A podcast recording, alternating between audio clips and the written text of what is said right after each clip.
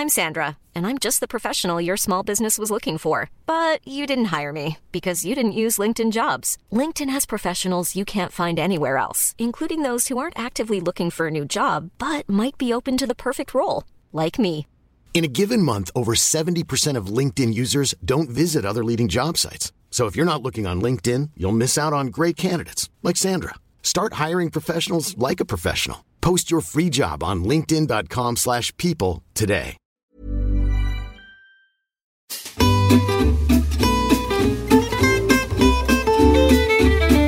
Hello and welcome to Close Reads on the CiRCE Institute Podcast Network. I'm David Kern, and as always on Close Reads, I am joined by Angelina, St- Angelina, Angelina Stanford and Tim McIntosh, and our special guest Andrew Kern. How's it going, guys? Oh, how soon, how soon are we going to tell the non-attendees like what's going on at at this special podcast? You mean how hungry I am? Well, we've been talking. we've been talking about it for a while, so they'll probably figure it out. This is the first annual, first in the inaugural. The inaugural, there you yeah, Live, uh, ep- live recording of Close Reads. So um, we are sitting in a cavernous room here at the Hyatt in Austin at the 2017 CiRCE Conference with a live. Uh, are we calling it a studio? a Live studio audience? I think it's a live studio. It's a live studio audience. Banquet audience. Uh, Ballroom would you like to? Ballroom audience. Now, now, when you go, if you're here, when you go to listen to the show, you can try to pick out each of your own claps and cheers. Oh, that was me. Yeah. Um, we are here to talk about Brideshead Revisited. We're here. This is our final Brideshead Revisited. Ep- well, it's not our final episode because we're going to do the Q and A, but it is our final discussion of the actual chapters. David, I wonder if I could start with a quick story about uh, one of our po- one of our close reads listeners that I would ordinarily keep off the air, but since we're live in front of the, cl- some close reads listeners, I wonder if that would Is this person currently sitting in this room? I believe so. Well, then yes. Okay. Is a it, week wait, is it going to make fun of them? No, no. Then this no. person Then comes no. to our. oh, okay. a week ago, I went to Seattle to visit uh, my friends Andrew and Marianne and their four children, who are my godchildren. My goddaughter asked me if she could paint my toenails while I was visiting, and I said, So, "Sure." Yeah, obviously. Yeah. Yeah. So she brings out her cachet of nail polish and she asked me to choose. It was not really a choice she was offering me, but she at least feigned to offer me a choice. So I chose a nice light teal. You know this is going to tell us a lot about you, what oh, you chose. yes, it is. Okay, good. I chose Just a nice clear. light teal that had some sparkles in it, and I thought I don't have any nail polish remover, so so if I have to walk around in sandals and people see it, it won't be horrible. It's not going to be good, but it won't be horrible. But also, So- you don't already have that in your collection of I feel like this polish. whole story is a fake backstory for why you have toenail polish on. No, it's a real story. It's a real story. Okay, So carry on. I go to the pool yesterday, and my goddaughter actually did not use the light teal paint. She used streetwalker red. I mean, like fire engine red. Mm-hmm. And I mm-hmm. have, you know, pale feet, very masculine, pale feet. And I'm sitting at the pool, and people, you know, from the Circe conference are starting to show up around the pool. Dude, pool. it's Austin. No one even blinked. But you can imagine, it's this is not like all the way like an Austin crowd. This is a Circe crowd. So I'm sitting there, and I'm actually reading my book, and I've got my knee, and I've got my knees pulled up close to me. Sebastian! I was Aloysius with you today. And I have a towel very appropriately draped over the front of my feet to hide the red. Can I just can I, can I interrupt you there before Yeah. you finish? Anybody who came to this podcast thinking this was going to be like a high literary discussion of a book, There you are- can leave. We won't yeah, be yeah, offended. yeah. Clearly, you've never listened to this show before. In that case, So I'm sitting there trying to kind of cover up these. The toes look terrible. They look awful. But And I'm better with the nail polish than no, no, no, no. And I'm afraid that there's just like going to be like kind of like some little chatter, you know, after hours. Did you see Tim's toes? Like, what is that? What is he up to? So, um, a close reads listener came up to me, and there was a conversation, and I said, "Dear close reads listener, I've got a little bit of a problem that I'm dealing with." And I explained the situation. Is that, how and you, the Close how you Reads- greet all close Yes, reads it listeners? is. Okay. the close reads listener said, uh, "You know, I can I can help you with that. I've got some nail polish remover." And so he came back. His name is Gary. no, her name was. I think it's okay. Her name was Wendy, and so I was able to remove the nail polish, courtesy of a close reads listener. That's so the what sign I of heard de- was one of you is giving pedicures. And where do I sign up for that? For real? What's your room number? Like, I'm so I'm so glad you told that story.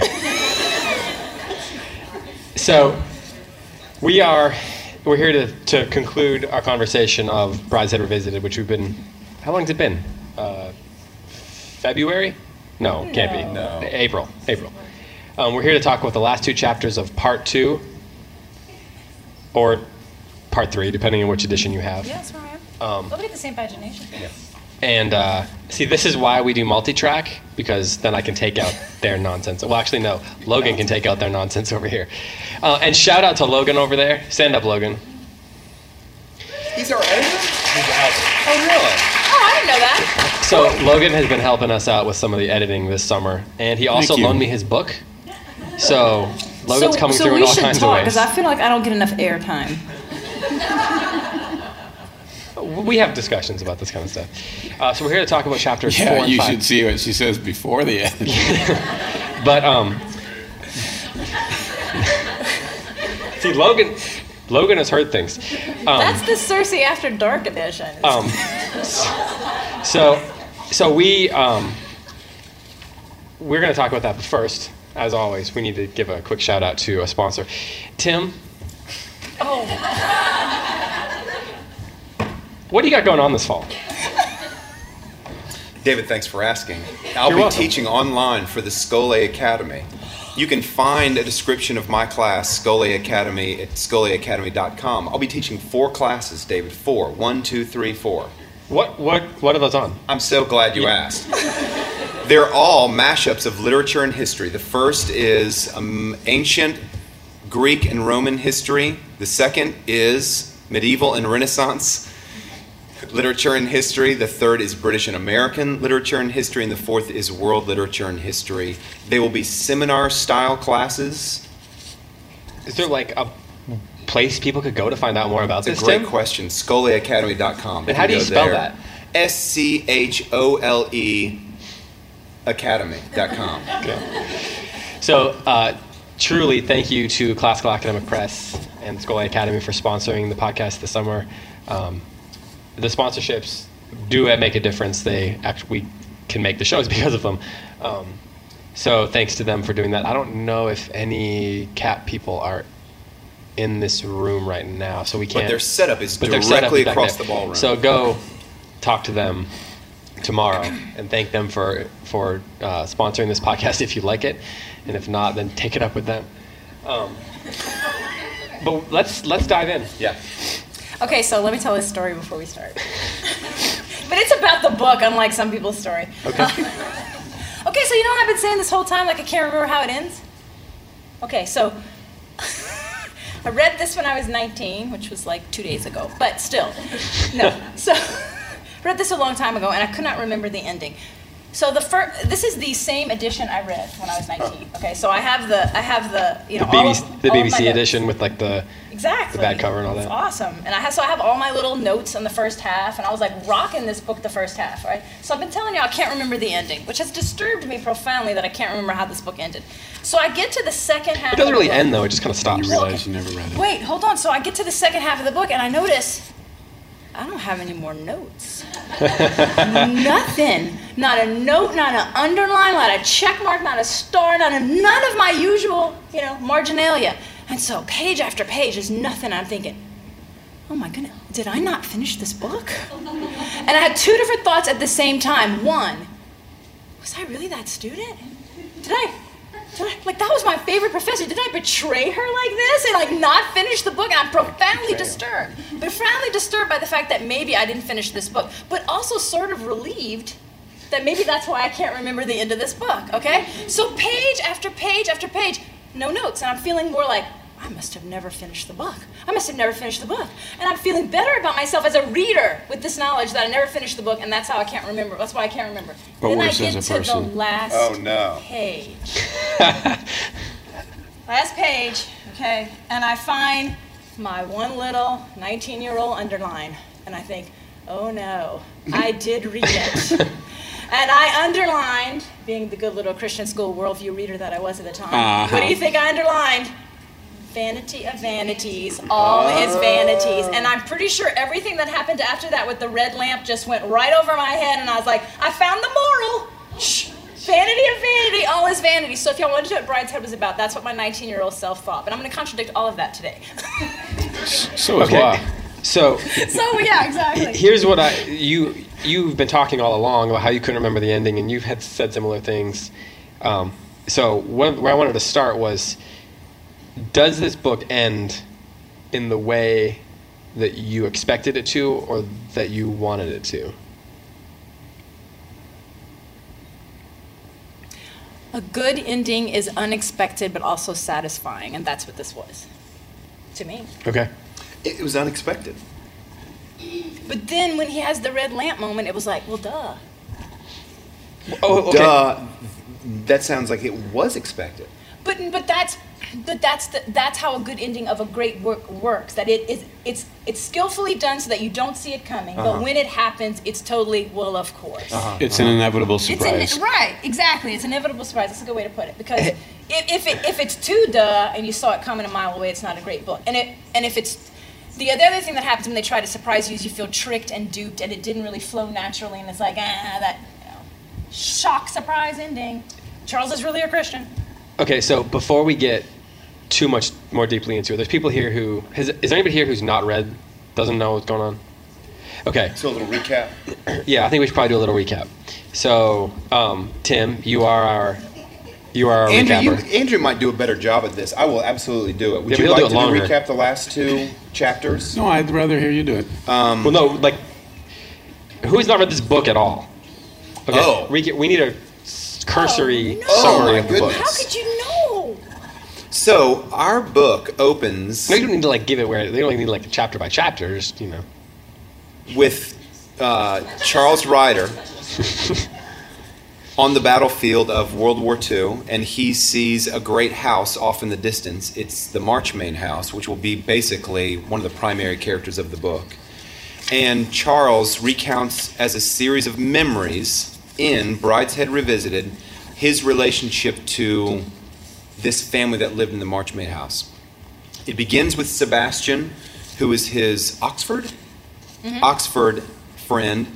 Um, and we, we follow Sebastian for the first half of the book as he careens into alcoholism. And the source of his alcoholism is a little bit unknown. Is it a chemical dependency? Is it a spiritual, moral obstacle that he's dealing with?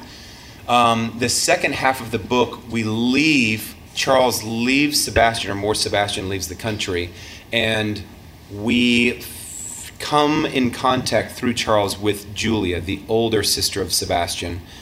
And um, the undergirding of the whole book is the relationship of the family to the Catholic faith. And it seems Lady Marchmain, the matron of the family, is a devout Catholic. Her husband has run off to Venice, and he is living with his mistress. Julia and Sebastian have a very strange relationship with the faith, and the older brother, uh, Bride, Bridie, he is the most Catholic of them all, but albeit in a kind of, I don't know how you would describe it, like an accountant has a relationship to his books. You wouldn't say Cordelia is the most. Oh yeah, no, no, no, no. That- That's I stand corrected. Cordelia is the most devout for sure. And at the end of the, well, what did you just do? Picture. Oh, I'm sort of listening. Don't worry. should I give should I give a little more detail for the last two chapters? Yeah, well, sure. Now we can get a, a little summary on this. So, um, Charles is married and an accomplished artist. Before these chapters begin, he has filed for divorce. Likewise, Julia has filed from divorce for, for divorce from her husband, and all the arrows are pointing to Charles and Julia getting together at last, happy matrimony. But oh no, oh my goodness, it's not what happens at all. And this is the, one of the big turns of like the final two chapters is we expect that Julia and Charles are going to live happily ever after, but what comes between them? The faith of Julia's father, who returns from abroad to live at the manor, and he does take on the faith at the end through a gesture on his deathbed. And this ends up kind of being almost the it's the moment that Julia realizes that she can't be with Charles because she actually is committed and Charles is not yet. I cannot choose a good greater than God. Yeah. So, so those of you who have not listened before, we're going to refer back to things that we have talked about because we've been talking about it for that long, and we're going to tie up all kinds of stuff. Uh, next week, we're going to go ahead and record the Q and A episode. So if you have questions, we'll try to get to a few tonight, but then you know send them in on Facebook, and we'll get to as many as we can. Um, so I had all kinds of notes in my book. Speaking of Oh. that, and it got locked in that room by the hotel. So I'm Fishing. fishing. Yeah, But yeah, you didn't. But you didn't finish the summary. I mean, after he breaks up with Julia, it fast forwards back to the present day. Yeah, the ep- yeah. Yeah, the ep- I almost want to hold off the epilogue because it's so He satisfying. breaks up with Julia.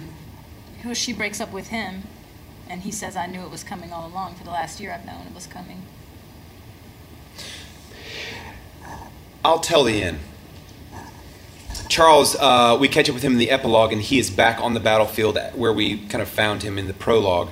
He's back on the battlefield, and he goes up to Marchmain House, and he wanders through the house. He visits briefly with the housekeeper, and then he finds that the chapel, the, the chapel that he believed was closed and the light, the, the gas flame extinguished, which it was, he returns and he sees inside the chapel and he sees that the light is actually still aflame or it's been relit, is what it sounded like, which is sort of a signal that when the chapel was closing and the light was extinguished, um, when Lady Marchmain was dying, right, just before she was dying, it kind of feels like this is this this felt to me at least like this is the status of the family as they are thinking about are we going to continue in this or are we going to walk away from the faith and it looks like most everyone with the exception of cordelia is walking away charles sees that the flame has been relit and it is so good maybe reread the last You want to start there? let's start there Where are we? well 351 The last The very ending. main paragraph of the epilogue. uh, i'm going to So read 351 then. If How about I read the very last uh, sentence on 350 and I'll just read the whole thing. The builders did not know the uses to which their work would descend. They made the new house with the stones of the old castle. Year by year, generation after generation, they enriched and extended it. Year by year, the great harvest of timber in the park grew to ripeness until, in sudden frost, came the age of Hooper. The place was desolate, and all the work all brought to nothing.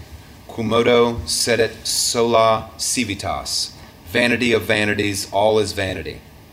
And yet, I thought, stepping out more briskly to the camp, where the bugles, after a pause, had taken up a second call and were sounding, pick 'em up, pick 'em up, hot potatoes. And yet, that is not the last word. It is not even an apt word. It is a dead word from some ten years back. Something quite remote from anything the builders intended had come out of their work, and out of the fierce little human tragedy in which I played. N- something none of us thought about at the time a small red flame, a beaten copper lamp of deplorable design relit before the beaten copper doors of a tabernacle, the flame which the old knights saw from their tombs, which they, which they saw, put, excuse me, which they saw put out. That flame burns again for other soldiers far from home, farther, in fact, than Acre or Jerusalem. It could not have been lit. Ocker? Is that what Heart. it's Farther in heart. Farther in heart. farther in heart than Acre or Jerusalem. It could not have been lit, but for the builders and the tragedians, and there I found it this morning, burning anew among the old stones. I quickened my pace and reached the hut which served us for our anteroom. You're looking unusually cheerful today, said the second you said the second in command. So, one of the questions that I just remembered that I'd written in my book that I've been thinking about a lot, and obviously thinking about it so deeply I couldn't remember it, um, is do you think that Brideshead Revisited is a tragedy? Because he references the idea of tragedy a couple times in the epilogue, and even he refers to the tragedians here. Um, so, and it obviously doesn't end in a marriage. So it's counter to that sort of classical idea um, motif. So is this is it a tragedy? What do you think? Because he, he refers to it that way. Right. I don't think it's a tragedy. I, I, I think it's a, a redemption story, but it's a it's a twist on the classical and medieval redemption story, so that, and in that sense, it's so perfect for modernity because he's in the rubble. Right. So the re- the redemption at the end, each of these characters. I mean, by modern standards, it's a tragedy, right? What happens to each of them in their lives, and Sebastian and Julia and all of that but in the greater spiritual sense each of them is redeemed each of those people is is mm-hmm. you know they're a christian at the end julia cordelia sebastian charles The father. the father the mother like the whole family has been redeemed but not in this earth kind of idea right not in terms of that even though it did happen in this earth for them is, does that making sense what i'm trying to Oh, say yeah. so like it's very modern and it's the rubble and he's standing in the ruins but he and so I, I don't know, I didn't think too far about what I think Waugh is doing about that. But there is a sense in which we're so broken in modernity that our redemption is not going to be the full. It's not going to be the full thing. Not right now. Tim, what would you say? I agree. Wholeheartedly. Okay.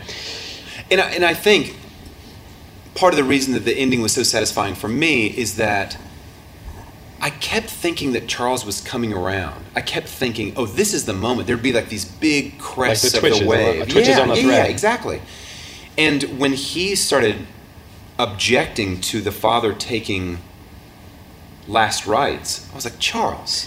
Yeah, he's so forceful about it. He's so and she and doesn't Julia point it out or does Cara point it out? It's Julia It's Julia who argues he's for protesting too hard, you know. Um, Which But I like the, think- seems like it's the surest sign for, for her Right. of why they can't be together. Like Right, it's at right, least, right. Or at least begins that revelation to her. but for the reader, it starts to look. It's it's begins at least for me began to show that like Charles is arguing. He's arguing himself out of the kingdom, but his heart is inclining that way. Well, you know, it's interesting because Julia says, okay, where is that? That chap, uh, not, it's in chapter five. Um, when she's talking to Charles and, and they're kind of, they're trying to decide whether the priest should go in. She, he keeps saying, this is crazy. Yeah. It's just a bunch of hogwash and, and it's so going to kill him. So it's this very Right, like, it's gonna- pragmatic reason right. because it's like you know if it's just mumbo jumbo, why do you care? Let it happen or not happen. It doesn't matter. But his whole thing is it's going to kill him. And Julia is very there's something worse than death here. I don't care if it kills him. Mm-hmm. He's going to die. This is how he's going to die. and I really wish I had my book right now. But she um, she keeps insisting on it, and he keeps pushing back against it. But she keeps dropping these little hints. She's like, "You don't you don't actually believe what you think." She's got some. She sees in him somehow that there's something of hi- in him that doesn't believe what he's actually saying, and like he's trying to convince himself. And she keeps bringing it back that she doesn't believe that he actually thinks what he's saying. Yeah, That she, actually thinks that he believes what he's saying. Yeah. She sees him more deeply than he sees himself. I, th- I think you're talking about page 325, David. 325. I think so. Um, well, he wasn't much help, I said to Julia when we left him, right in the middle. Help? I really can't see why you've taken it so much at heart that my father shall not have the last sacraments. It's such a lot of witchcraft and hypocrisy. Is it? Anyway, it's been going on for nearly 2,000 years. I don't know why you should suddenly get in a rage now. Her voice rose. She was swift to anger of late months. For Christ's sake, write to the Times. Get up and make a speech in Hyde Park. Start a no popery riot. But don't bore me about it. What's it got to do with you or me whether my father sees his parish priests? His priest. So that's that's where she's starting to run out of patience mm-hmm. with him. And it, but it's so great. Like what she tells him to do, that's so modern, right? Write a letter, start a riot, go protest. yeah. It's, it's a very Yeah, modern response. Yeah. If you're upset, this is what you should do. That's so funny. When I was a kid in high school, I came up with this idea for a, a novel I would never, the first novel I ever came up with that I would never write. And it, the, the whole idea was this fish gets turned into a human being. At least that's what it seems like happened. And his whole life is a quest for causes. So he just keeps shifting from cause to cause to cause. So one day he's protesting this, and one day he's protesting that.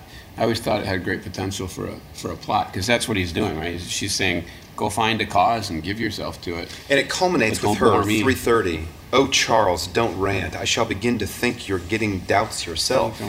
Yeah, yeah, that's the line David's thinking of. Yeah. Yeah, yeah, yeah. That's it. You don't convince anyone else, and you don't really convince yourself. Exactly. Yeah.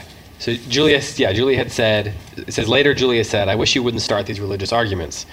And then Charles says, Yeah. "I didn't start it." And then she says to him, "What you just read. You don't convince anyone else, and you don't really convince yourself." And then he he starts saying, "I just wish they would." They say it's all logic, so he kind of changes the subject. But then she finishes the conversation with. With that line, Yeah. oh Charles, don't rant. I shall begin to think you're getting doubts yourself. So you know, he, he is. Go ahead. Go ahead. You, well, you, you started this sequence of discussion by asking whether this was a tragedy. Mm-hmm. And this might seem nonlinear at first, but I, I want to make it connected back. If, if you go, go to page 310, which is the end of chapter 4, and, and keep your finger at page 340, cause or 341, because I want to make a connection between them and then, and then wind it back. At the end of chapter 4, he gives this image of an Arctic hut. Oh, Yeah, yeah, yeah, yeah. yeah. Okay. And an, another image came to me of an Arctic hut and a trapper alone with his furs and oil lamp and log fire. The remains of supper on the table, a few books, skis in the corner, everything dry and neat and warm inside. And you're thinking, what does this have to do with anything? And outside, the last blizzard of winter raging, and the snow piling up against the door.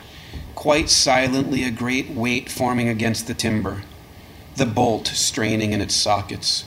Minute by minute in the darkness outside, the white heap sealing the door, until quite soon, when the wind dropped and the sun came out on the ice slopes and the thaw set in, the, the thaw set in, mm-hmm. a block would move, slide, and tumble high above, gather way, gather weight, till the whole hillside seemed to be falling, and the little lighted place would crash open and splinter and disappear, rolling with the avalanche into the ravine, and of course the trapper inside. Now look at 341. Right. It's a perfect Yeah. segue. The avalanche was down. The hillside swept bare behind it. The last echoes died on the white slopes. The new mound glittered and lay still in the silent valley. I've just been destroyed. That's a tragedy Yeah. on page 341 because the language he uses there is is um, out of the fierce little human tragedy in which I played, not the one I wrote. Is there any part of any of you, and I'll ask the readers, the readers who read it as well, any part of you that wishes that he had ended the book there and not added the epilogue? Well, no, but let me let me finish this digression that's winding back before Go ahead. people answer that, because the reason I wanted to go back to chapter four is I think two very distinct things happen in those two chapters. In chapter four, that's really where, for all intents and purposes, he hits his limit his own the, the limit of his own perceptions. And that's that's manifested in the previous chapter paragraph rather and if you just go up to the last couple lines on page 310 of the f- second full paragraph he says i realized that she had regained speaking of julia what i thought she had lost forever. And he's saying this almost like he hopes it's true I realized that she had regained what I thought she had lost forever. And what is that? the magical sadness which had drawn me to her, the thwarted look that had seemed to say, Surely I was made for some other purpose than mm-hmm. this. And then that night I woke in the darkness and lay awake, turning over in my mind the conversation with Cordelia, which ended with, You knew I wouldn't understand, didn't you? Now he says, How I had said, You knew I would not understand. How often it seemed to me I was brought up short, like a horse in full stride suddenly refusing an obstacle, backing from the spurs, too shy even to put his nose at it and look at the thing. In chapter 4, he's the horse, horse that can't overcome the obstacle. And remember, they went out, there's horse, you know, fox hunting and stuff. So we've got that image. And, and what I would propose to you is that this is the end of his paganism. This because paganism is all about. Remember his his his own, his true love with beauty, right? His wife said that Charles loves beauty. That's pagan to do that. And then here, the sadness, an essential part of pagan beauty is that deep and profound sadness. So he, he brings us to the limit of his paganism and then says, I was like a horse who couldn't honestly look at the obstacle in front of me. And then in chapter 5, the whole thing is brought to its consummation when he prays a prayer of compassion for the woman that he loves and, and, and, and is brought beyond wistful, almost glorying in the beauty of sadness and reality. The gospel reality comes home to him because he loves that woman so much that he's praying for the sign that will bring his own dream to an end. And that, that becomes the conversion. And so he, he, um, he, he has his own tragedy in that his paganism is ended. In, in that, in that, and, and tragedy is a pagan category. This is a medieval book more than classical. So now that he's had his tragedy, but then he sees, then he is brought by love to the point of conversion, it becomes, we might say, a comedy. And then uh, the thing that ends their relationship is what he was most desiring, right? D- what drew him to her in the first place. What do you mean? Because it seems to me that that profound sadness, that m- magical sadness or whatever. He keeps it, describing her beauty as being a beauty, a sad beauty, right. and that that, that right. desire or that understanding that she was designed for something more.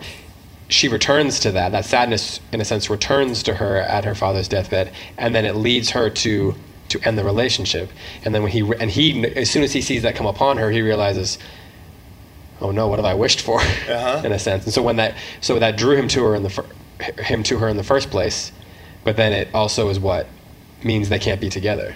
In that sense, I think I think was tapping into the medieval courtly love tradition here mm-hmm. because so courtly love cannot be fulfilled, right? By definition, it has to be a longing that's unfulfilled. But the whole point of it, thwarted. Yes, thwarted. He calls it the thwarted. He uses that. It has to be thwarted, right? That's yeah. He so does say that. He yeah. does say that. So pure love has to be thwarted. But the idea is that so on a spiritual level, like on a metaphorical level, the reason that it can cannot be fulfilled, it has to be unfulfilled longing, is because it's supposed to point you to the greater thing right? So, right. so if you think so, Julia at first is you know the other woman who's destroying his marriage, but then suddenly she becomes Beatrice, right? And she leads him hmm. to the greater love.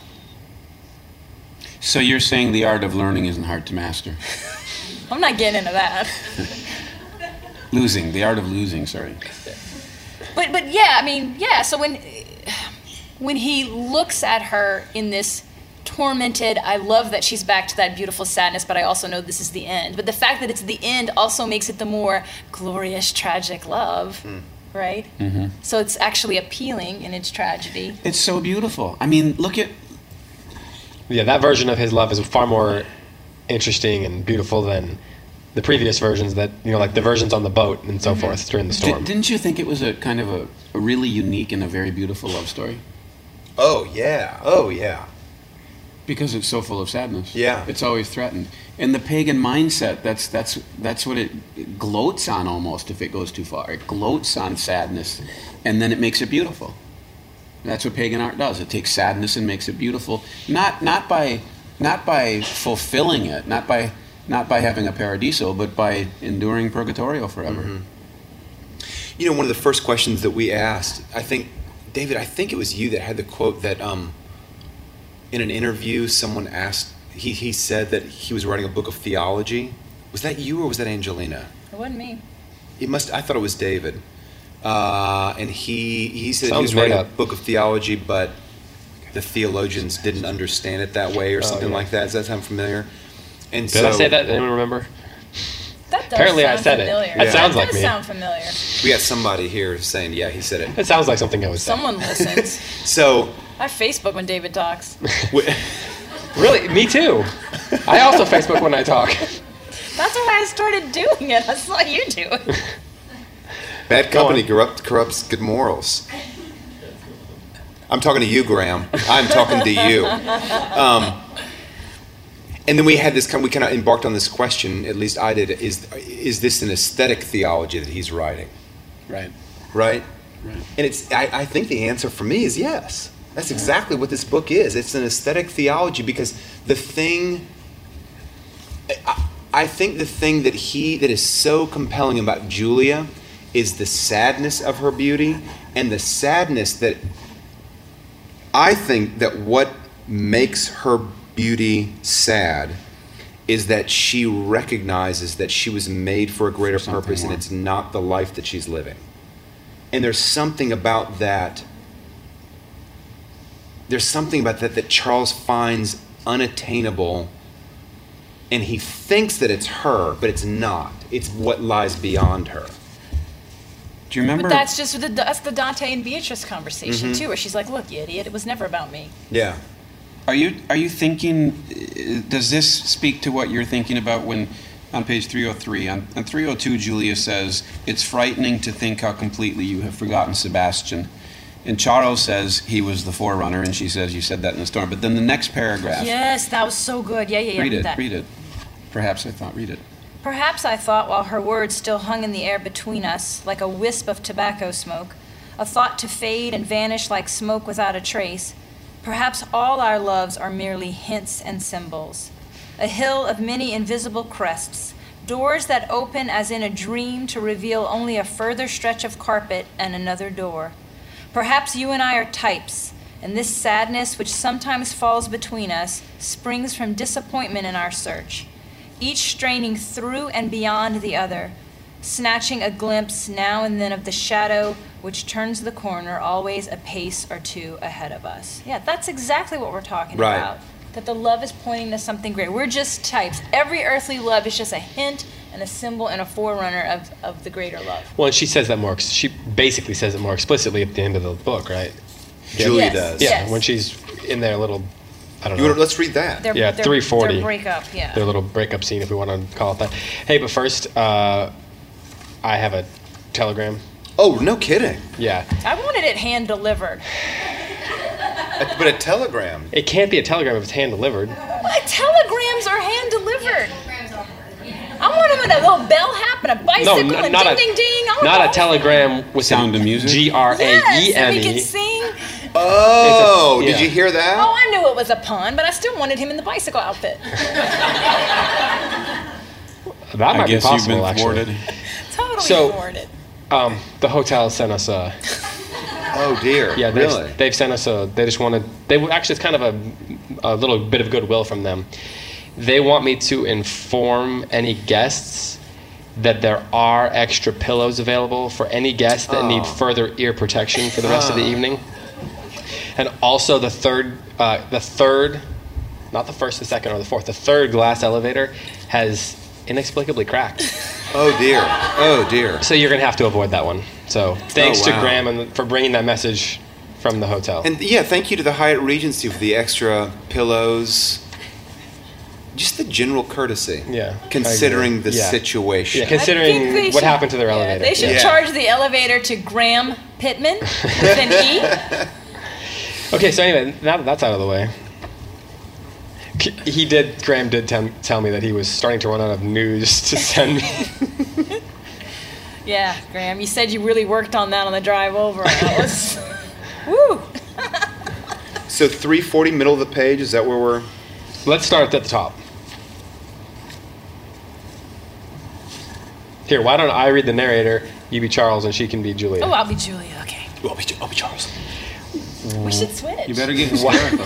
While she was still upstairs, Brideshead and Cordelia arrived from London. When at last we met alone, it was by stealth, like young lovers. Julia said, Here in the shadow, in the corner of the stair, a minute to say goodbye. So long to say so little. You knew? Since this morning, since before this morning, all this year. I didn't know till today. Oh, my dear. 340. Andrew has a little bit of an objection. I think To it's Wall's powerful. But Angelina, Angelina, if you will, if you will cuddle up with Tim and say those lines, I will believe it. But if you can't do that, uh, those lines are not believable. What, you to want me to actively break Tim's heart right now in front of an audience? well, if I have That's to. what I. That's what I want to say. That's when I A will woman will believe do her duty. I mean, take one for the team. "So, where, um, where are we starting over again? Yeah, let's just start. Let's just start at the top. Okay, let's start from the top again. Take two. Okay. Need an appropriate director. Are we? Wait, you think they're cuddling up here? No, I don't mean them, but I mean in the scene in the book. Well, I think they're. No. But there has to be physical For anybody who's listening to this recording, he just walked off. He's just gone. This is a snifter. I'm imagining Charles. But I mean, this is where if I were the director, we'd have to talk about all the stuff that's going on. I know because Oh, I'm, yeah, yeah, yeah. I, because I'm not They just even had this feeling the way. Tim's delivering these lines. Like I'm responding to that pretend Tim that's not saying what I was saying in my head. Huh? Pretend Tim that's not saying what you're saying I'm in just your saying head. the way I envision Charles giving the lines to me is how I'm acting for Julia, and you're not doing it. So like, She she I just feel really like you're does. not acting heartbroken enough. You're just like, I'm hurt. no, you're like, I'm hurt. No, it's so. She does me- want to break his heart. The man's an actor. He's a thes- he's a professional. Okay, no, Listen, hold on, hold on, hold on. Wait, wait, wait, no. One time I had to teach reading out loud to a group of sixth grade girls, and they were all so Pollyanna sweet. Tim just walked And they too. stood up and they read the most heartbreaking passages like this. And then he took the knife and he plunged it into her heart. And then she said, "Oh no, he's dead." And I was like, "Do you know what you're reading?" You have to read it like it. So I just feel like I'm like Julia's like I'm gonna rip your heart out. And he's like, so long for so you know just I just want to see some blood on the Tim, page. Tim. No, Are, are I'm you okay? malicious. David, I'm great. Could you say that in any more of a smooth way? Say it like Wes Callahan. I'm just. I, I wish I could say it like Wes Callahan. Okay, so we're taking it from the top. Yeah, we're taking it from the two, top. take three. Where are we? All right. While she was still upstairs, Brideshead and Cordelia arrived from London. When at last we met alone, it was by stealth, like young lovers. Julia said, Stop it. I'm Don't looking. look I am looking like with the impassioned gaze that you asked. for. "Careful what you ask for, Angelina." Okay, And like I said, the man's a professional. Yes, he is. I took my shoes off. I am ready now. Okay. Julie would never have done that. Where was that wine someone promised me? Okay. All right. Here in the shadow, in the corner of the stair, a minute to say goodbye. So long to say so little. You knew? Since this morning. Since before this morning. All this year. I didn't know till today. Oh, my dear, if you could only understand, then I could bear to part or, or bear it better. I should say my heart was breaking if I believed in broken hearts. I can't marry you. I can't ever be with you again. Dad, does this remind you of like just conversation with Larissa?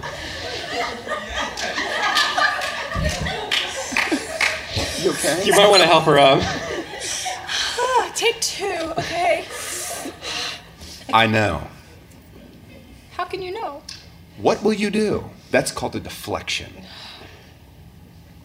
Just go on. Alone? How can I tell what I shall do? You know the whole of me. Stop doing Okay. I'll, I'll stop. I'll stop. Angelina, would you like me to replace you? Recast. I could give you a list of names of men who can tell you that I'm really bad at breaking up. They're all your boyfriend right now. Are we going to finish this or can I ask a question? Let's ask a question. So, do you guys want him to finish that? I'm always gonna be thinking of that face now every time we do a show at my house. That's what I'm gonna see. Ah! What Well, that's face? what, that's what I think of every time I think of Tim. You, So- you, you nailed most of it, Tim. Thank you. So I don't mean to laugh at your broken heart. she she she is a little surprised that he knew. And he said, "Yeah, I knew. I've known for a while." When is the moment do you think that he knew? And is I mean, is he being fully honest there? Is he kind of saving face? Has he really known all this year? I was Or, or does he mean? Yeah, we didn't we didn't get any hints that he that it was doomed, did I we? read it twice No, because I I, think got so. I think so. From the I- character himself as opposed to the narrator? Well, he says he says since this morning, and then he says since before this morning, all this year. So the in, the implication is, well, I knew this morning when this all happened, and then then you stop to think about it. I've known all this year. I think I think that within himself, he knew at the fountain, but that it had to it had to play itself out. When she slapped him? Oh yeah, with the reed. I don't know if that. I, I think that what he saw when when Bridie said what he said and she went hysterical, I think that he realizes now, looking back, that a dam had broken. So he and would have the been conscious avalanche of it, but he's in looking Correct. back, Now he's yeah. aware. He knew, no, but he that. didn't know. I buy that. Literally, as he's saying it, he's mm-hmm. realizing. Yes. Yeah. Yeah, since this morning, since before this morning, all this year. It's it's a it's a kind of thing you realize when you stop to think about it, but he's always known. So she says towards the end of this passage, Now we shall both be alone, and I shall have no way of making you understand. In other words, not being around him, he, she can't help him on the way towards, you know, what she's also seeking. So his response then is striking. He says, I don't, I don't want to make it easier for you. I hope your heart may break, but I do understand. Hmm. Is that just, is he being petty? No, no. I think I think that I think that it's extremely complicated. That he hopes her heart will break, partly because he's hurt, and that's what you should feel for the person who just hurt you, and partly because he knows that a broken heart is is a good thing, and partly be, and and then he says, "But I do understand," because he's he's a different person than he was that morning right? He himself is, I don't want to say he's completed his conversion at this point, but he doesn't think the way he did a day before. So, what? Where is the moment that that changes? Then Charles. is it when he says the prayer? Pardon? What Is it where he says? Is it when he says the prayer? Well, it's it's That his eyes are opened? It's almost like we're having that discussion about when does the sacrament become the body and blood. Um, it's it's a it's a process, and, and maybe a bell rings right when it happens. But I don't think you can you can say there's this moment where he used to be just flesh and now he's spirit. I, I don't think you can see that. But oh, having said that, You're gonna take it all back. no, I, I want I want to sh- I want to jump back to page 300 to, to look at something about what's going on in Charles. Three, 303 and 300 because um, he just did all that about our loves are merely hints and symbols, right? That's that's Yeah. that's all taking us. And he says I had not forgotten Sebastian right after that on 303. He was with me daily in Julia. And she says what I would expect a girl to say, that's cold comfort for a girl. Um, how do I know I shan't suddenly turn out to be somebody else? In other words, for Julia, um, there's no standing outside and doing comedies by the fountain, right? I'm, I'm glad that, I mean, it's nice that you can think of me and, and Sebastian as two images of something, whatever that is, you pagan. But I'm a real person, okay? But now go to the go to the previous page, 300, and it's it's where he he um, thinks of Cordelia. I love this. it hurt to think of Cordelia growing up quite plain. Now, now watch what he does, how he expresses his conception of love here. This is when he's a pagan. It hurt to think of Cordelia, Cordelia growing up quite plain, to think of all that burning love spending itself on serum injections and delousing powder. This for him is a waste of good love. Healing people, taking care of suffering people is a waste of good love. And Sebastian ends up one who's suffering intensely, but, is, but all he wants to do is care for people. And, and, and he's beginning to, to escape this pagan conception of love and enter into the Christian one. And when he finally prays out of love for, his, for, the, for the woman that, he, that I love, he says, when he finally prays that prayer, there's something that's happened. And he's realizing now that Mother Teresa wasn't wasting her life, that, that the people who are who have all that burning love and are pouring it out on suffering people who actually need it are not wasting it. They're not being thwarted. But in fact, Cordelia sees. Remember, Cordelia asked, "Did you, when you saw me, did you think, did the word thwarted come to your mind? Did you think I was thwarted?" And he said, "Yes, I did, but I don't now." And she said, "You know, it's funny because that's exactly what I thought of you and, and Julia. That you were that I thought thwarted love." The, the conception of this romantic, again, pagan, and, and I want, I want, this is related to your idea of aesthetic theology I think ultimately he's got a theology that contains aesthetic theology at an extremely high level, but it transcends it. And, and it and it would it, Christian Christian aesthetics actually makes more room for kitsch, for example, than than uh, than a pagan aesthetic would. The pagan aesthetic has to be virtually pure, perfect, perfect, and sad. A Christian can just rejoice with a silly face, right? It, it can be it can come across as very childish. So back up, Andrew. Say what you said again. His he has an aesthetic theology that's contained within. Uh, he has a theology that contains oh. an aesthetic theology within it, but it transcends aesthetics. I see. Okay, I see. It's it's it's a spiritual perspective, right? From you know Paul's Paul's language. He's he's looking at things not from the point of view of flesh, which some of the characters that's all they do, not from the point of view of soul, right? The natural man, as we badly translate it, the psychic man, not from the not from the point of view of the, the pagan who, who has this lofty notion of the arts, but from the point of view of the spirit, which the soulish man can't even understand. And that's what he's showing in this book is this is the natural man, the fully realized in a certain sense, the really great artist cannot see the things of God. When he sees them, he, Karis, wait. Wait. I'm sorry, go ahead when, when he sees them, he, he can't understand them and he thinks little of them. But now, but now his eyes are open. By, by the end, his eyes are opened and he sees Sebastian um, suffering. Right? He says, surely he didn't suffer, right? And, and Cordelia says, oh, yeah, he suffered. You can't, you can't be helpless like that without suffering. But that's part of it. Mm-hmm. And that's what he says, you knew I wouldn't understand, didn't you? Remember how she ends that by saying, um, it's all very beautiful. He's living in a beautiful place, and he just laughs and says, "You knew I wouldn't understand, didn't you?" The beauty he gets, the, the, the, the, the simple suffering and the, and the holiness of suffering is unfathomable to mm-hmm. him until he learns to suffer for his wife. I mean, his would-be wife, the woman that he loves. By, and he has to renounce himself. In that prayer, he is renouncing himself. And that's why I think his, his statement there that David was talking about is is he being what, what did you ask again? Is he being cruel or something? Oh, I, being petty. Yeah, yeah petty. I, I think he's certainly not being petty.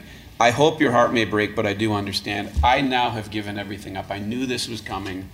I realized whether it was internal or external, conscious. I knew this was. I I gave you up today, but I do hope your heart breaks. I mean, it's it's very very complex what's happening in his mind there.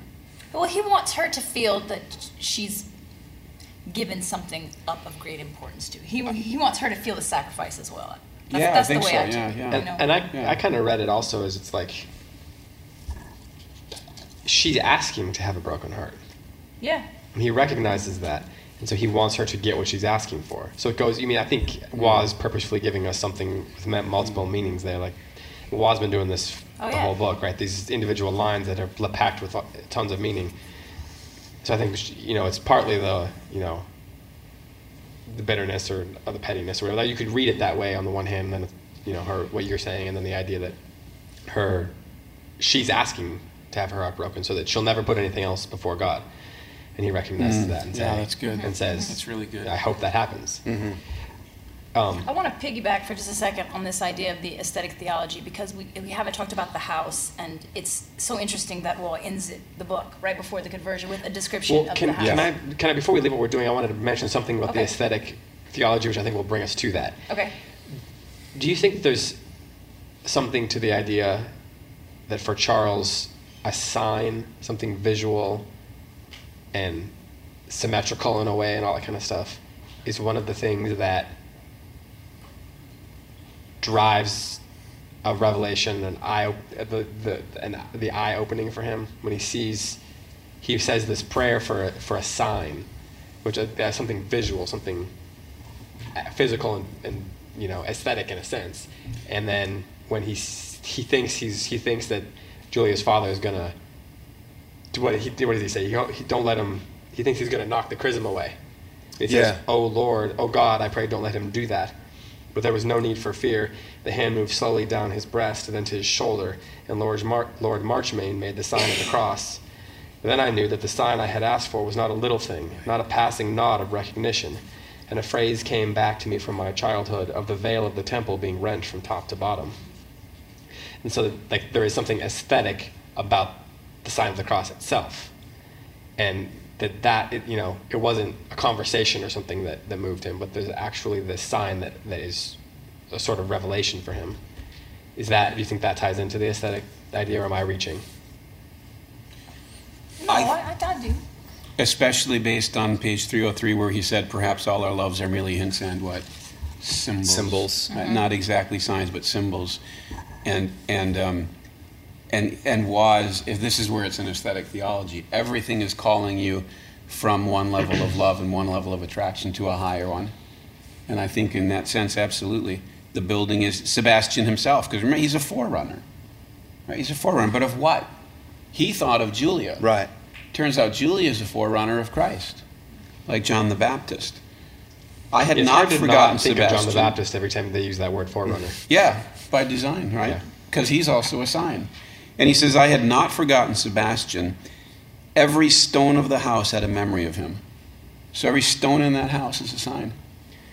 That takes us to the house that Angelina's. Right. So I mean, the title of the book is Brideshead Revisited. So I mean, he's putting in the foreground the house. We, we've talked about the house over and over in the aesthetics of the house, and then he brings us back to the house right before the, the conversion moment. And so, when we were driving over here, 25 hours, my daughter, who's in the audience, who's 12, made an observation as we were driving.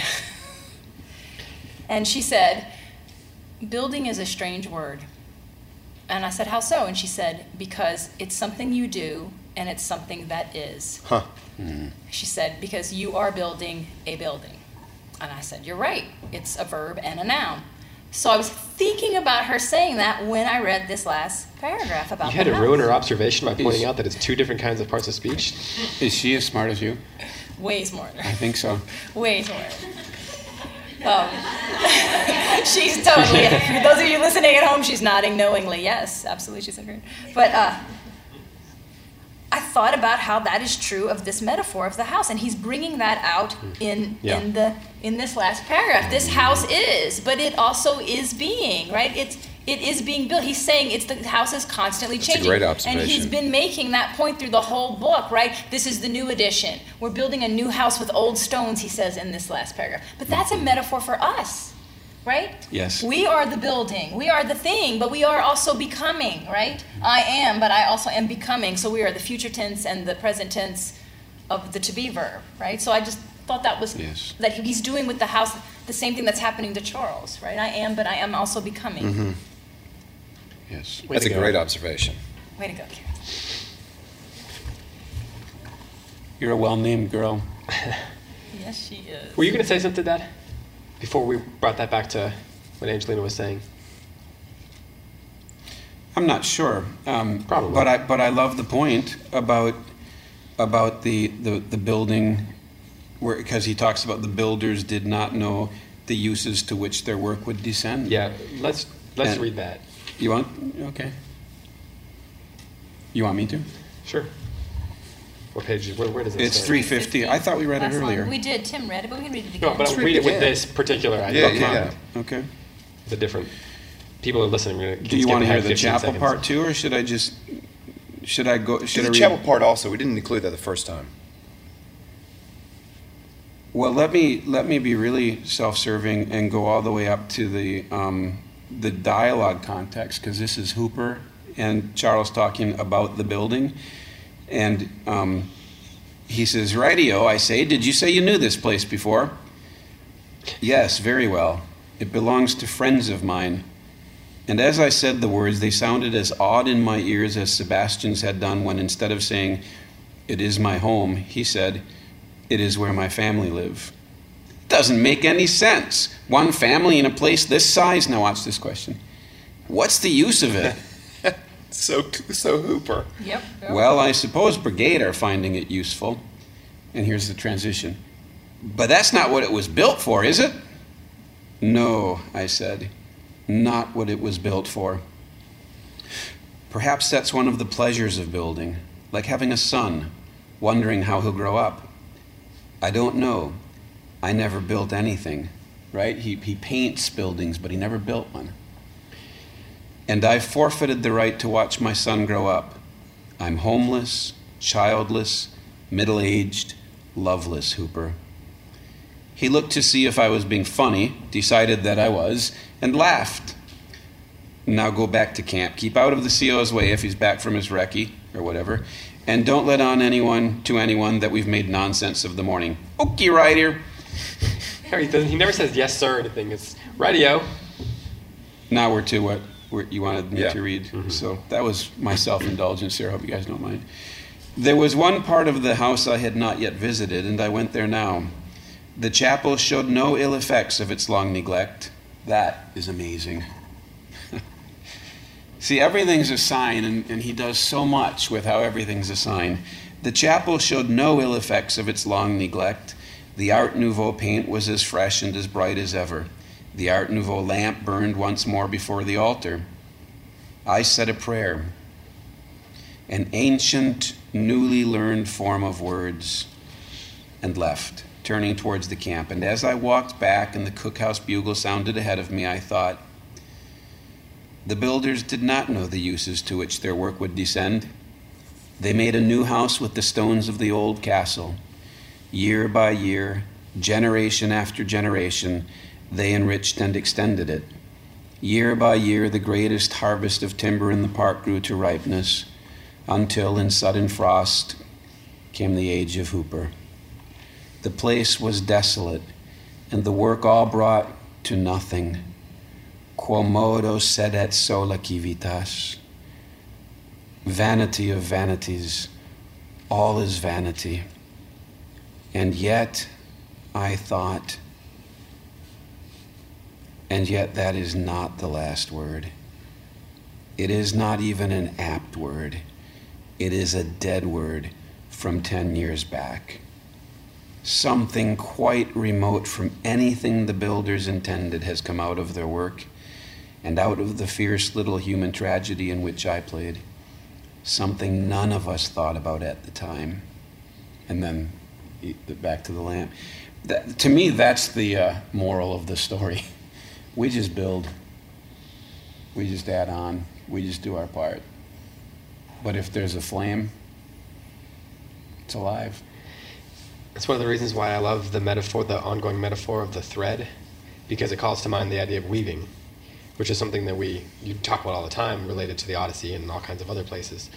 But it's almost, I mean, I don't know that he's necessarily saying this, but in my mind, I see this idea of, like Charles's life, for example, being some kind of a tapestry.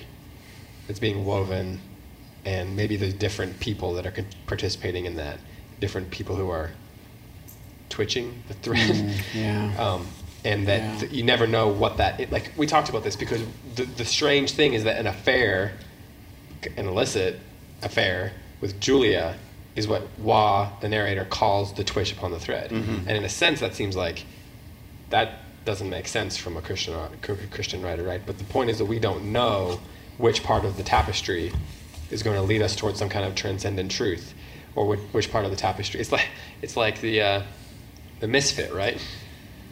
We don't I mean we don't know, or any any other number of characters in O'Connor.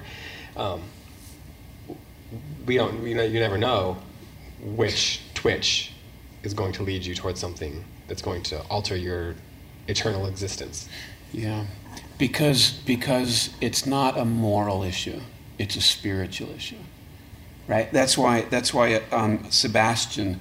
I think in a way the high point of the book is when Cordelia is describing Sebastian and the discussion with that that superior. And what does Sebastian say?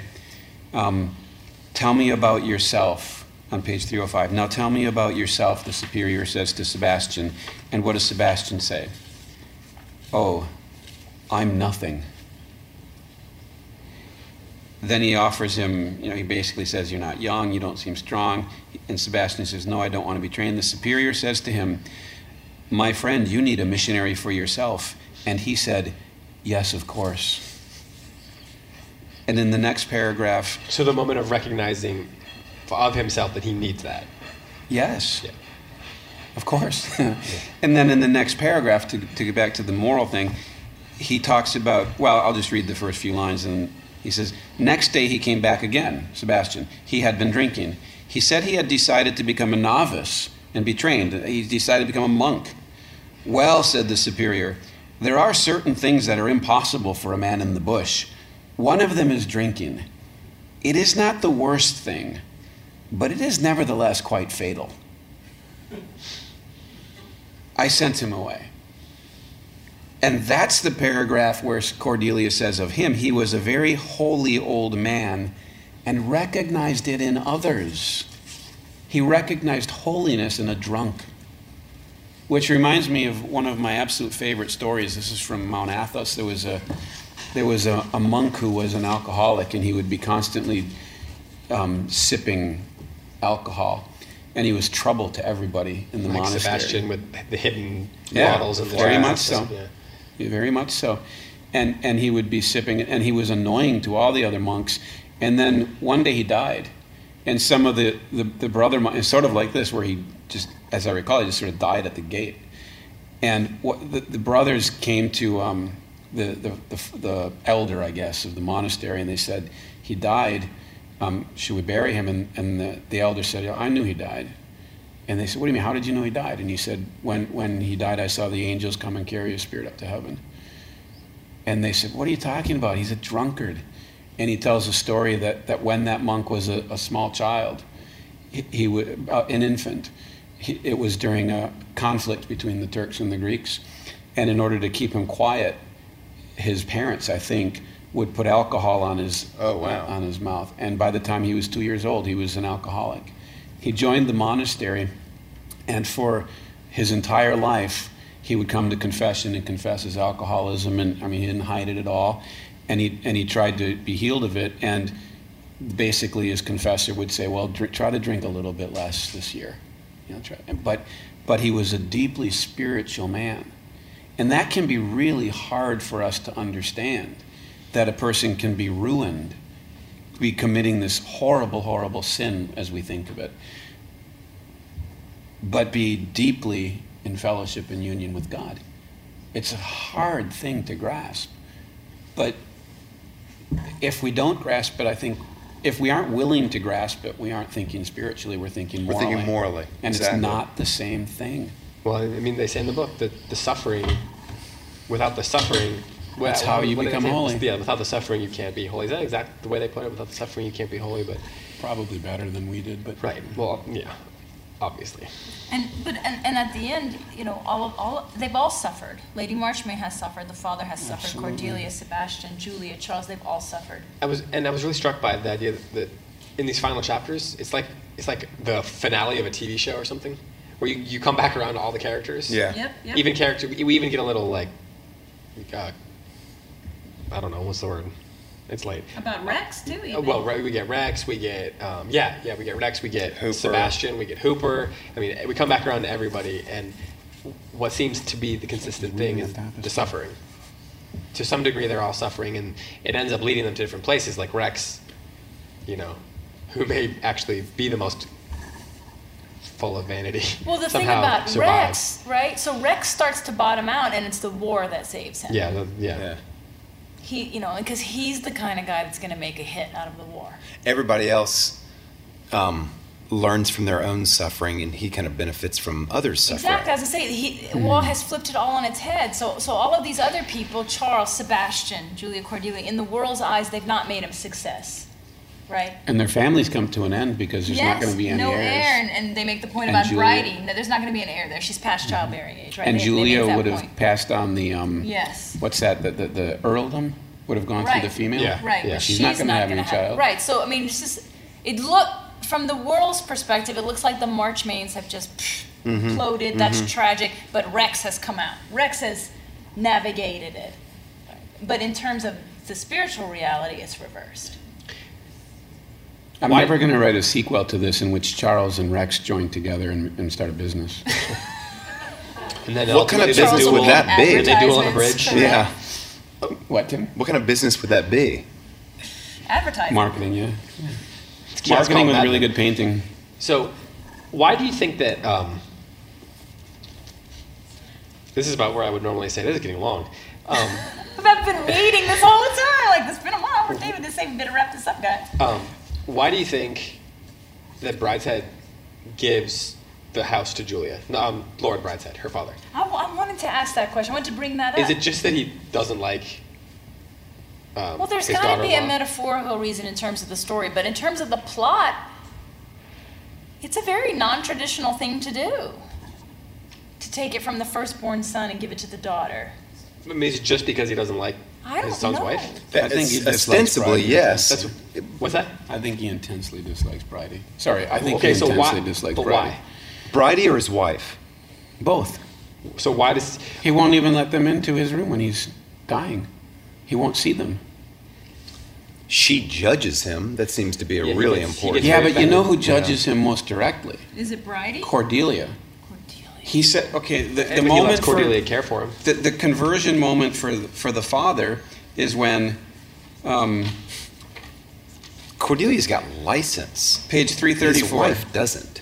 page, Yeah. page 334 he starts to talk okay he- uh, lord brideshead is talking while he's dying he says um, he, he asks he, he, he describes building the chapel before the first world war um, and he says do you remember the chaplain um, and she says i was too young and then he says this is the, the, the father talking then i went away left her in the chapel praying it was hers. It was the place for her. I never came back to disturb her prayers. They said we were fighting for freedom. I had my own victory. Was it a crime? And Cordelia, I think it was, Papa. Crying to heaven for vengeance? Is that why they've locked me in this cave, do you think? Do you think that, child? And she says, Yeah. I think what you did was a crime, Dad. How, how do you not read that last bit there? The prophetic bit. But the wind will come soon, tomorrow perhaps, and will breathe again. The ill wind that will blow me good, Yeah. better tomorrow. And then, he, then I don't think he says anything else again, does he? I don't think it's judgment. This is almost like a confession. And I- the, I agree. At the end, he's you know predicting his repentance. But there's a, did there's I a do difference. wrong? Yes, you did wrong, but I'm going to do better. He says. I think there's a difference between the way that Cordelia judges him. I don't even know that we should use that word, and the complaint him that he. what. Affirms Yes, his confession. right. confession, confessing, and she affirms. She's the yeah. confessor. And that's Yes. a different. Oh yes. we, totally. She was likened to what is the wife of Bridie? What's her name? Mrs. something. What is Beryl. it? Barrow. Beryl. Beryl. Yeah. I think that Lord Marchmain dislikes her because she's she's just petty and she judges him. I don't think what Cordelia is doing is judging. She's, yeah, his And- confessor. and Jesus said, I, I'm, gi- I give you the power to bind and to loose. when he says, Was it a crime? Cordelia could have said, No, it's okay, Dad. And if she had done so, Uh-huh. She would have bound him. She would have trapped him in his sin by saying that. And by Last and, rites might not have felt like they were important to take.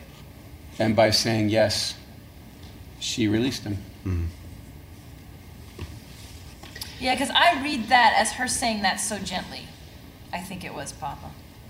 Because of the Papa, Yeah. Mm-hmm. right? Yeah, it's That's- not, it's, not, it's not harsh. It's not. That's Right. intimate and loving. If you, not if you- father. yeah, But look at what he did her- says. What he says. He says, crying to heaven for vengeance. I don't, I don't disagree with you, but I think we're left to whatever we think of Cordelia is going to determine how she does that. And I think, I think she says it very directly, No, I would agree with that. but probably very gently. She says it spiritually Yeah. right, to beat on that Right. horse. the Papa. That's that's that's intimate and loving. That's not. Nobody else calls him Papa. I mean, most people can't don't even like the Hmm. way people refer to other people in this book is really important. Right. Like the chapter where Charles only refers to Celia as his, as my wife. My wife. He can't give her name. Isn't it interesting that the father's reaction to Cordelia's words are outsized in the same way that Julia's reaction to Bridie's words are outsized? Huh. And they're both, it seems to me like they're probably both, this is the crisis moment for, at least for Julia. And it looks like we're upon a crisis moment for the father also. The, the spiritual crisis moment of his life, of the, of the end of his life. If you weren't a Christian, wouldn't you think this was a really crappy Billy Graham Crusade movie? The, the book? Yeah. Everybody's converted. It's, it's Christian kitsch. That's a, that's a good question. I mean, you have to if you can't recognize the suffering. He was, he was The accused of writing a tract. Maybe that's why he rewrote a lot of it. What is kitsch, Andrew? Um, a pretty kind of cool word. What's the meaning of that pretty kind of cool is- word? kitsch is, is I, w- I would say kitsch is the, the lamp that is, It's like your toenails. that is, what?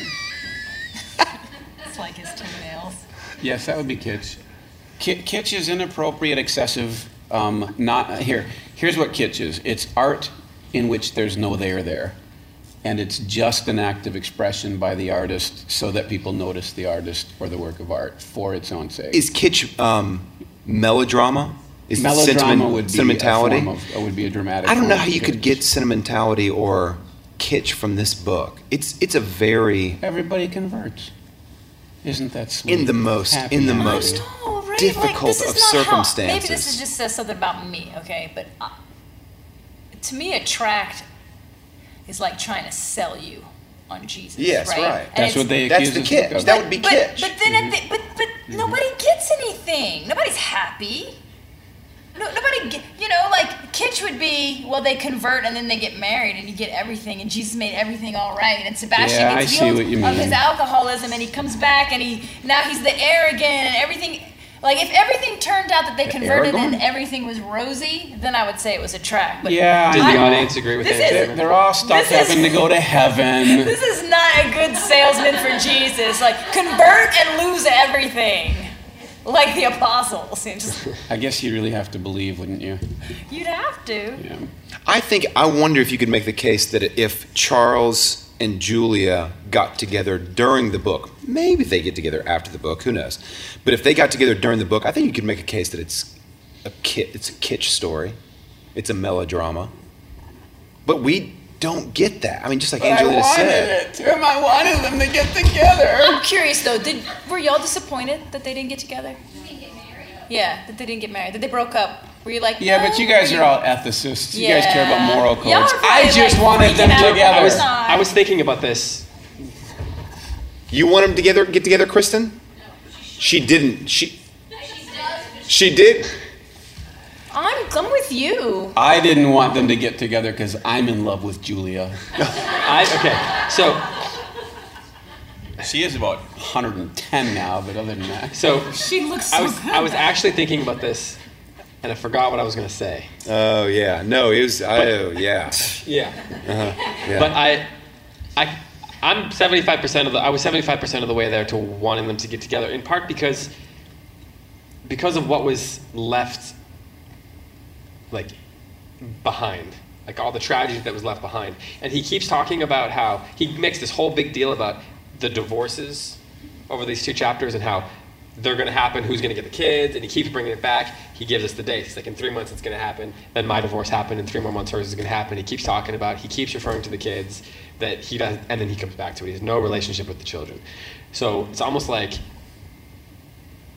this like surface level part of me feels like it at least makes somehow it keeps it from everything from being left behind and wasted and, and like mm-hmm. it, it increases the level of tragedy i mean it doesn't really but like that's my first instinct maybe that makes me That's shallow really interesting because what you make me think there is that this book takes a lot of discipline to finish it attentively. Right? You can really delight line in after line is Yeah. incredible Yeah. But to follow the character and to follow the plot beginning to end and, and keep paying attention to it, you're disappointed so many times that you really have to work to keep going. But it's so beautiful. It's not kids. the beauty right almost. Mm-hmm. pulls you along. It's it's taking you down the river, despite your like hitting rocks about every 15 feet. just and, Yeah, that, and just going like what about Charles, it kept Charles a part of their lives. It kept his story going along. The beauty. Yeah. He kept he kept coming back to it. yeah. And, and I've read this book, I don't even remember how many times now, and I love this book. You called it my Heart heart book. book, which is kind of insulting, but okay. Heart book? I'm just kidding. But, but um, heart book. I don't like being labeled. But, um, Well, you're not. The book is. Yeah. okay. But um, it, it astounded me going through it w- with you guys and talking about it. It astounded me how much um, I just completely missed previously in, in multiple readings. Because there are parts of this book that are just hard to read. Partly because you're going, why is this even here? Right, get me to the next part. And partly because some of it just hurts. And you don't want to dwell on it, so you don't remember it. I guess, yeah. I And the- needed you guys to talk to about it so you could console me. in that way, it kind of You're is welcome. like what Adam Andrews I love talks, you, talked today about with The Great Gatsby. And he, we have a, a summer issue of our magazine coming out eventually, and um, in that he has an article that that we're publishing where he talks about how The Great Gatsby is. It's it's it's actually kind of a classical book on a it's like a, a classical theme in a modern book and how it is it's it's very it's full of things that we don't want to imitate um, but it places us in you know it's, it's the book for the age that we live in what was the thing you just said I wasn't listening. to yourself well you're I count on you guys doing that. Well, it, you know, the, the idea of being difficult to read. The Great Gatsby Right, like yeah, that too. yeah. But it's because it tells the truth. Mm-hmm. And sometimes that's, you know, that, and Adam Andrews talks about that in the article. So look out for that whenever I, we finish it. Three months ago. I mean, we keep going back to this idea of the, you know the modern versus the, the medieval, but their divorce was so modern, right?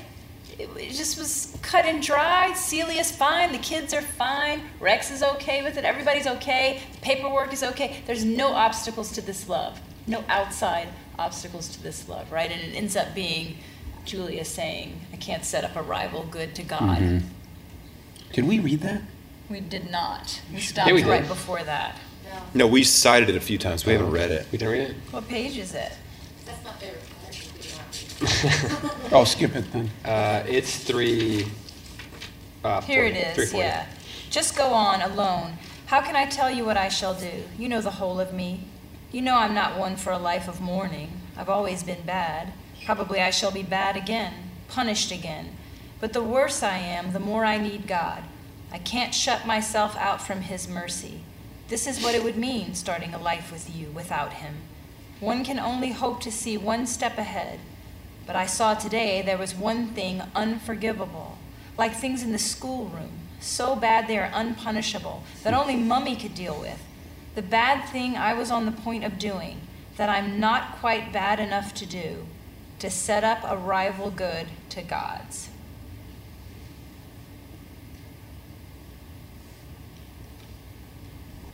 Even that is a weird conversion speech. I'm bad. I'm always to be bad. That's why I need God. Seems like that's just honesty, though. It is very honest. I just mean This is it's, this un- is it's unexpected how they kitsch. talk about. Keep reading faith. this though. Keep reading it Keep reading it. because this is really, but this ending to this paragraph is really important. Why should I be allowed to understand that and not you, Charles? Hmm. It may be because of Mummy, Nanny, Cordelia, Sebastian, perhaps Bridie and Mrs. Muspratt, keeping my name in their prayers, or it may be a private bargain between me and God that if I give up this one thing I want so much, however bad I am, He won't quite despair of me in the end. This is very much like um, the end of the affair.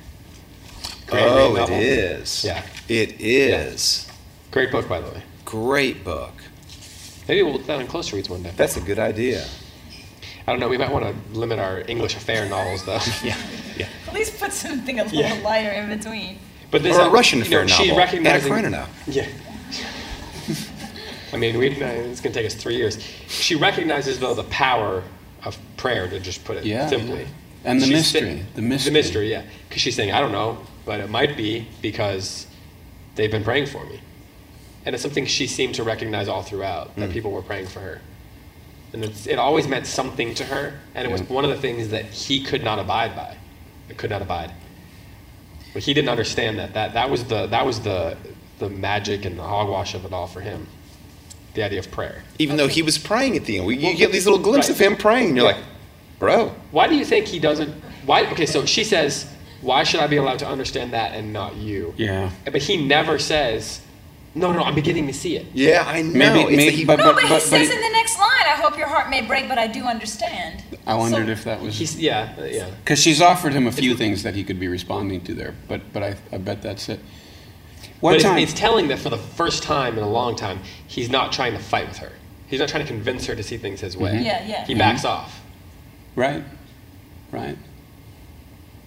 Th- th- this is also a, a way that, that Christianity kind of toys with kitsch to bring that concept back again. Because, you know, the- if there's a key sentence to the book, it might be, but the worse I am, the more I need God, I can't shut myself up from His mercy. But if you take that out of that paragraph, that's what every Christian says. Right? We're taught to say that. And when Sebastian says, I'm nothing, well, you know, it's a cliche. But when it comes right down to it, there's no deeper way to say the truth. You can, you can learn when you're a child that you're nothing. You can learn that you're, when you're a child that you should, you should admit that you need God. But it's only until the words mean something that they really mean something.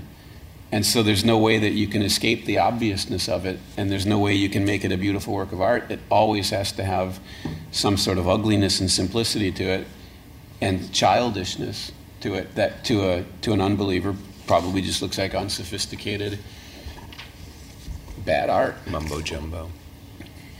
Mumbo jumbo. Mumbo jumbo. Charles Ryder has had to escape from his artistic genius to see the clarity of, of the grace of God. Well, I was going to say that mumbo jumbo would be a good place to stop. It I think we've put a bow on ruined it. Should we take a couple questions if anybody wants to? It's a great idea. Is any, you can leave if you want, um, but maybe a couple of questions and we'll repeat them. I just want to clarify when I said I wanted them to get together. The secondary thought was I'm glad they didn't because they would have destroyed each other. Like Anna and Vronsky and Anna Karenina. Do you think they would have? So Kristen said, uh, "I want to clarify that I wanted them to get together, but I didn't want them to get together because they would have destroyed each other, like Anna and Vronsky and Anna Karenina. she wanted them to, but was glad they didn't. But was glad they didn't. That's Would why you have movies wanted about them to- end when they get together. Would you have wanted them to get together at the end of the book, at the end of the epilogue, but not at the end of the of whatever it is, chapter five? Another decade later, I think that not knowing what happens after the epilogue is very good. Yeah, I would yeah, the want stasis, to- yeah. not knowing Yeah, is because you very kind good. of feel like he's given up everything for God, like she did, right? And even if you know t- he's only 39, even if somewhere down the road, it, you know, they find their way back to each other, that can't be they? the condition. That can't be the condition of it, right? Been there free. Yeah. But before that, they would have destroyed each other. I mean, I don't have the sense from the book that they are going to get together. Me neither. No. But it's at least a think could. possibility, and it's a and it's a possibility that it seems to me like has hope. Married in the church. But I mean, that wasn't going to be an obstacle. They Oh, weren't going I to in the first place. saying. That's a great point. Oh yeah, Now she they said they couldn't marry they're the barred. That's why she leaves him. Yeah. Does Because she? he's not converted, but because she He, he- so you, so you, uh, but they could have gotten an annulment. Yeah, but Repeat what she said. Repeat what she did I talk said. Repeat what she said. You could have got. Oh, pretty, but she said. Yeah. Oh, that the, the the issue is that they can't be married in the church, and that she thinks. which She's I had committed not- to the sacrament. I had not thought of that, but that the reason she walks away from Charles is not because he's unconverted, but because they cannot have the sacrament. And of course, the sacrament comes up at the time when the, the priest puts the chrism. Right. You know. Right. Oh, I had not even thought of that. I think that's absolutely right. That's a great point. That's a great point because it's the sacrament of the holy unction, the last rites, that would make her start thinking about sacraments and that she wants them. Mm-hmm. This, I mean, the sacraments have always been on the edge of her, con- like they're always on the edge of her consciousness. She's constantly, ever since she was very young, just as they were Sebastian's, and she has always been on the edge that she's never been able to exactly take real, true action on things because it's like they're hanging over her in a way, and then they they come into focus, like their purpose seems to come into focus at the end, and her commitment to them. Yeah. they're more than just like a ghost, or ghostly or something. I, I that that's not why they don't get married. Because it says she has to give up what she loves most because she wants to put God first. That, that in the last paragraph that you read, sorry, that you read, it says, um, if I give up this one thing that I want so much, however bad I am, he won't quite despair of me. So she has to put God first and not Charles. yeah, So- but in her mind, and I, and I I'm gonna say that we need to misspoke for the repeat- we need to Catholic- repeat oh, this. Okay. It's your job this time. Oh no, I did. I did the last one. So, oh, She had to put God first and not Charles, and so it's not an issue of The sacrament. could. Yeah, I she was- disagree that, that, that that's a part of it. But I would think, and I'm not a Roman Catholic, so someone can beat me in the hall later if I get strong. But uh, I would think that's one and the same thing. I think that's what Jared's point is. That's what. That's what. Correct. correct. It's one and the same thing. Yeah. See, she says that it makes such an impression on her that the phrase living in sin. Because if she is married to him under any circumstance, or even continues her relationship not being married, that she is permanently in that sin. Yeah, because that's right. in sacramental marriage. So if she enters a non-sacramental marriage with Charles, she's trapped in it forever. Yeah, so she's And it would be choosing that love See, over if you God. sin but then repent and turn away from the sin, you can be absolved. You can be forgiven. But if you are permanently It's not picking it up. repeating the sin over and over and over and over and unable to repent, Well, no, it would be like Jesus says, you're committing adultery with the second wife. say, It's like when Jesus says, if you, you know, if you marry the, the divorced woman, you're committing adultery with her, right? So even though, i so if they were married legally but not sacramentally married, they would still be trapped in the sin. She cannot. She cannot marry Charles in Christ. If if she had not already married somebody else who had been divorced, and step, set herself outside of Christ, which is outside the church, is outside of Christ. Um, if she had, if she was single, and Charles was not divorced, then in Christ she could marry Charles, and there'd be no question of of of choosing one or the other because she can choose him in Christ. But as it is, she cannot have him in Christ. Am I remembering correctly that at the end of this book, she's still married to Rex? Hmm. Their divorce went through. I think. I think Did their it? said it was three- I thought they said three months away. something. I thought they I mean, said I'm- something about. We're just presuming Oh, it was the followed sequel. through. The love story between Julie and Rex. Love, love story of Rex and Julia. Let's make a movie. No, no, no, of it. but call the no, like she didn't divorce him, but not that they're living as husband and wife. No, but he's going to get converted. They're going to be happy, and it's all going to work out well. And he's going to have a would big empire want in the. British business in the 60s. Let's do one more question. Yeah, let's, let's do one more, and then you can send the rest of your questions in on Facebook. Or not. Yeah, Brandon. Answer the question of it, Christian kid shirt. It, Did this you strike feel you? like it's a tract. Um, So he's asking Christian Kitch whether this book is a tract. if you you don't get that happy Yes. ending that it would make it bad, I think, right? Right, no happy ending. I'm sitting here that they're all in misery at the end, it's all suffering. And without that, No, she without was saving to grace, Rex, so she's it's the end of, uh, the Fall. movie. If none of them have grace, of the grace of Christ, then it's just, it's just misery for everybody. Because they, it's, Like it redeems the suffering. yeah, so it's, it's, it's the secular version of that. We see it in lots of film and, um, Yeah, Brandon's saying that there's a secular version of it that we Yeah, but do you remember the second? Do you remember the very last sentence of the book? he's happy. You're looking unusually cheerful today. Yeah, but he's still suffering. Yeah, but this is by Charles standards. Yeah. He's Unusually cheerful. during the course from the, from the front end of the book, and he's he's cheerful. But you're saying the legend of the fall. Yeah, he's still suffering. He's still without only one he's ever truly loved. He's still without the only friend he ever really had. It was a, you know, he's stuck with Hooper. You know, I mean, like he's still suffering. Mm-hmm. yeah, He's a jerk. Charles is suffering. Yeah, Yeah. no friends or anything. Homeless, single. What's So it's kind of a, it's kind of a question of whether or not whether or not redeemed suffering results in happiness, and at least momentarily for Charles, the answer is yes. Whether or not it does long term is another question. Happiness is Joy. A loaded, happiness is a loaded idea. suffering that has Yeah. joy. He's suffering that has. I mean, The flame, the flame is burning now. Even though, even though it's a terrible lamp, the flame is burning. Sorry, go. Go ahead. Just to add to that, because of the last part of the book, because I personally was not happy with the way it turned out, but So she says she wasn't happy. happy, and, but, but Charlie was fine,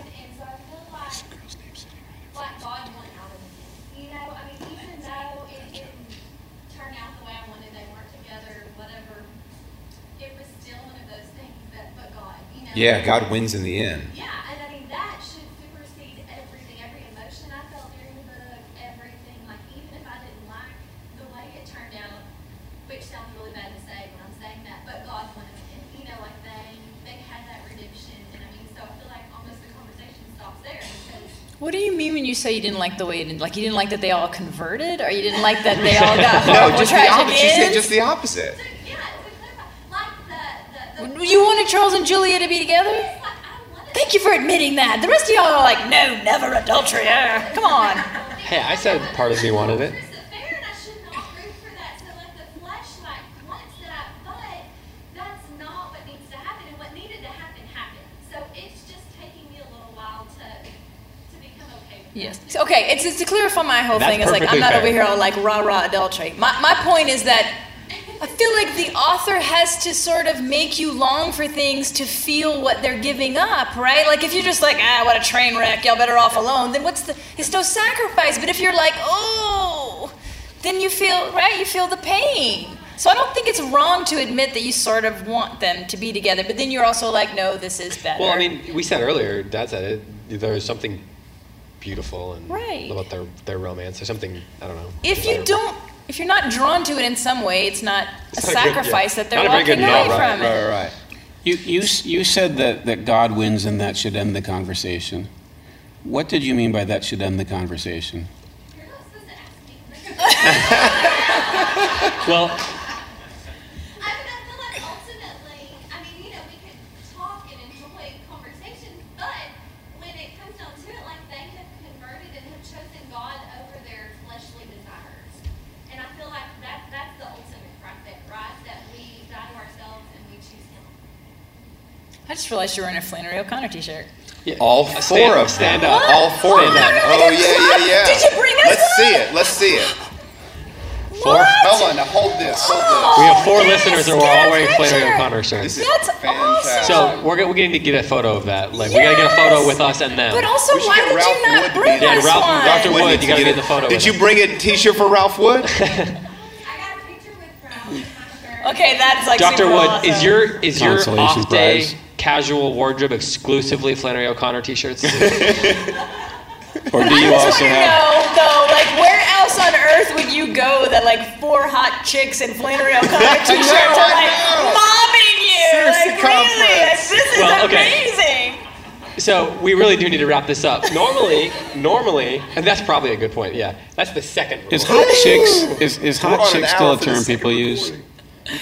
Do now I'm people still get say hot on Twitter chicks? for being a sexist, but come on, we all want to be hot Normally, chicks. normally I would ask these people what their final thoughts Oh, are. good. But That's good, Dave. I want to get a final thought from Greg Wilbur, who has taught this book six times and read it many times. So I'd love to get a little What? Stand up and tell us we're all Greg wrong Wilbur. about everything. Can we get it behind my mic?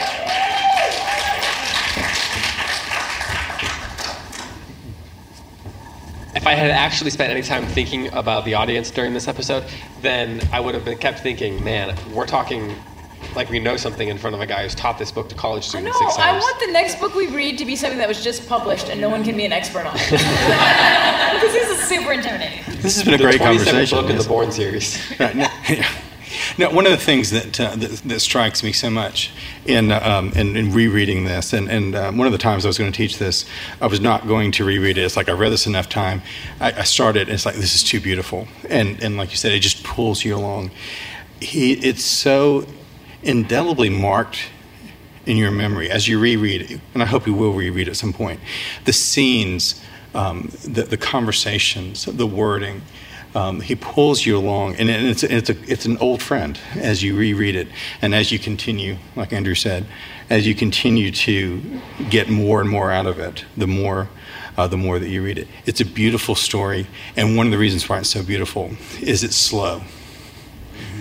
And it takes so long to develop and the patience that it requires to walk through all the bumps and the bruises along the way and then to see the beauty of god's grace breaking through in, in such a glorious way I'm glad I asked you to do that.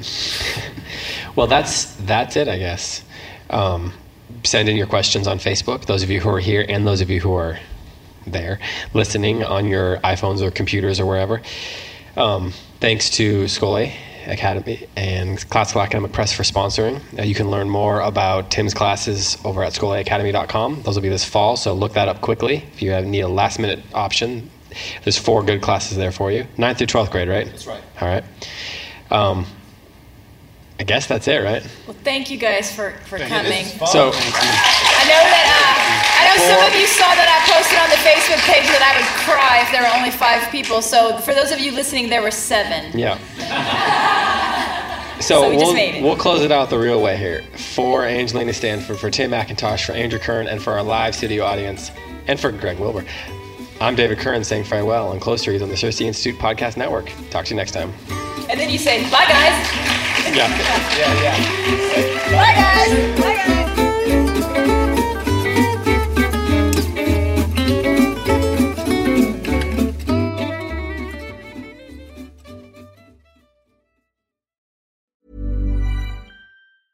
Even when we're on a budget, we still deserve nice things.